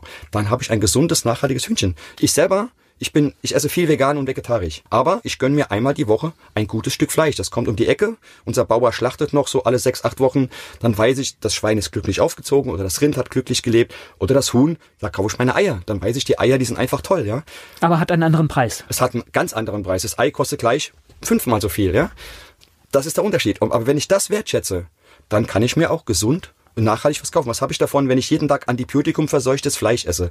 Mit Pestiziden verseucht. Meine Kinder multiresistente Keime bei einer kleinsten Schnittwunde demnächst bekommen werden, ja? So, was habe ich davon? Dann kaufe ich doch lieber gebe ich den Kindern was Gesundes, kauf gesundes Gemüse, nicht aus dem Discounter, sondern wirklich aus dem, hier aus der Region. Wir haben eine große Region hier, wir kriegen in Ingelheim, Wackernheim, wir kriegen aus allen Ecken, kriegen wir alles in der Saison, ganz frisch, nicht gespritzt, nachhaltig. So, dann muss ich das nicht im Supermarkt kaufen. Und es ist auch nicht teurer, weil ich kaufe bewusster ein, kaufe weniger ein und dafür ernähre ich mich viel gesünder. Ja. Das sind im Prinzip die Tipps, die jeder von uns ja, anwenden sollte, dann ja. würde sich wirklich was ändern, ne? Dann würde sich was ändern, ja. Und dann noch die Reste weiterverwerten, ist das, was ich gesagt habe, ja. Und bewusst einkaufen gehen. Ja. ja. Gleich geht's weiter mit Michael Schieferstein im Gespräch. Michael Schieferstein zu Gast hier bei Antenne Mainz. So, eins habe ich noch, immer so einen kleinen Fragebogen mit meinen Gästen. Dein Lieblingsplatz in Mainz? Mein Lieblingsplatz in Mainz ist der Dom. Ausgehtipp in Mainz, hast du da einen? Ausgehtipp in Mainz. Gegenüber vom Dom gibt's ja jetzt die Wilmars Bar oder Wilmars ähm, Wilmars Wunder. Wilmars Wunder, genau. Sie hat eine tolle Geschäftsidee gehabt, sehr nachhaltig. Ähm, manchmal ist es noch nicht so ganz ausgereift, aber sie gibt sich Mühe und ich finde es toll, dass man das muss man einfach unterstützen. Deswegen, wenn ich in Mainz bin, gehe ich da meinen Kaffee trinken, gehe da auch was essen und das ist wichtig. Mainz ist für dich? Mainz ist für mich Mainz. Und Wiesbaden? Das ist die Ape-Seite. die die Ape-Seite, die falsche Seite. Dein peinlichster Song in deiner Musiksammlung? Mein peinlichster Song in meiner Musiksammlung von der Kelly Family Angels. Fleischwurst mit Senf oder Handkäse mit Musik? Fleischwurst mit Senf. Fastnachtsfan oder Fastnachtsmuffel? Fan. Mainz 05 ist für dich? Die Nummer eins. Hast du sowas wie einen Spitzname? Ja, meine Freunde sagen Koch zu mir seit über 25 Jahren. Ich finde das nicht so gut, ja, aber ist okay. Aber es ist, ähm, ja. kann man nachvollziehen, woher es kommt. Welche berühmte Persönlichkeit möchtest du mal treffen? Wen möchte ich mal treffen? Ich hätte gerne den Obama, würde ich gerne treffen. Auch wenn er nicht mehr amtierend ist, ja. Gleich geht's weiter mit Michael Schieferstein. Das Thema im Talk hier bei Antenne Mainz, Lebensmittelverschwendung. Michael Schieferstein, mein Gast. Ich höre aber so ein bisschen raus, du bist als Foodfighter eher negativ gestimmt, ne? weil du siehst, viele Dinge ändern sich nicht. Ne? Ja, wir kämpfen ja schon an der Front, seit, also ich kämpfe seit 20 Jahren an der Front. Ich sage immer, kämpfen, lassen wir es mal gut sein. Ich versuche was zu bewegen. Ich versuche als Einzelperson die Bevölkerung zu erreichen. Und, und, um 80 Millionen Bürger zu erreichen, ist es natürlich ein Kampf. Ohne Geld ist es nicht möglich. Aber naja, und Angewohnheiten zu ändern ist natürlich auch schwierig. Und wenn ja. sie dann noch angenehm sind, äh, weil es natürlich auch, wir haben ja ein relativ angenehmes Richtig. Leben, umso schwerer ist es ja eine Angewohnheit zu ändern. Richtig, deswegen, deswegen ist der Grund auch, deswegen habe ich auch das Mainzer Schulprojekt entwickelt, habe den Jahresplan geschrieben. Es gibt einen richtigen Lehrplan dazu. Ich bin anerkannter Dozent obwohl ich nicht mal studiert habe. Ich, ja, als Legastheniker bin ich mittlerweile, habe ich ja gesagt, Buchautor, egal was auch immer. Natürlich klar, diese Rechtschreibschwäche habe ich nach und nach aufgearbeitet, ja, das habe ich mich selber weiterentwickelt, ja. Ich habe meine Gesellenprüfung mit einer Eins gemacht, mein Meisterbrief auch, aber äh, zur, zur Hauptschulzeit war es halt gerade Abschluss, ja, mit mit 4,6 oder was auch immer bin ich durchgekommen, ja. So, aber wichtig ist, wir müssen in die Schulen, wir müssen von unten an die Basics anfangen. Das heißt, am besten im Kindergarten schon, ja, diese diese Gärten aufbauen, Schulgärten, wo die Kinder schon mal sehen, wie wächst was, wie, wie, wie kann ich was aufbauen. Von dort aus in die Grundschulen, von dort die Kinder schon mal, ich sage immer, das die Bundesregierung hat so, ein, hat so ein Projekt reingebracht, das nennt sich Apfelessen in der Schule, ja? Dieses Apfelprojekt kennt ja jeder. Die, einmal die Woche kommt eine Kiste Äpfel und die Kinder kriegen sie hingestellt. So, die meisten Äpfel fallen in die Tonne. Warum? Weil keiner sich damit beschäftigt, mit den Kindern die Äpfel mal zu essen. Warum gehen die nicht einfach hin und machen mal zehn Minuten vom Unterricht? Die Eltern nehmen, geben ein Tellerchen mit, einmal die Woche, ein Messerchen, wo sie sich nicht verletzen können dabei. Und dann geht der Lehrer hin und schält, schneidet mit denen die Äpfel und die essen die Äpfel zusammen und erzählen was über den Apfel. Dann essen die Kinder alle mit. Aber wenn die Kinder jede Woche den gleichen Apfel kriegen, spätestens in der vierten Woche fliegen alle Äpfel in die Tonne. Das ist das Problem. Ja? Deswegen finde ich dieses bundesweite Apfelprojekt zwar gut, aber sinnlos, solange man nicht mit den Kindern in der Gemeinschaft das zusammen verarbeitet. Ja. Ich glaube, es ist ein Thema ohne Ende. Wenn man mehr Informationen über dich finden will, über deine Arbeit, vielleicht den Verein unterstützen will, welche Möglichkeiten gibt es? Ja, also erstens mal haben wir eine Webseite unter www.foodfighters-verein.de oder michael-schieferstein.de oder ansonsten einfach den Namen Foodfighters oder Michael Schieferstein auf Google eingeben und ich glaube, ähm, der Rest erzählt sich von selbst, ja.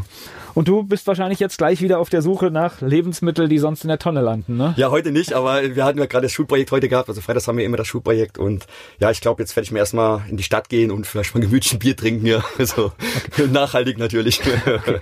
Ich danke dir für das Gespräch. Ich danke dir auch, Volker.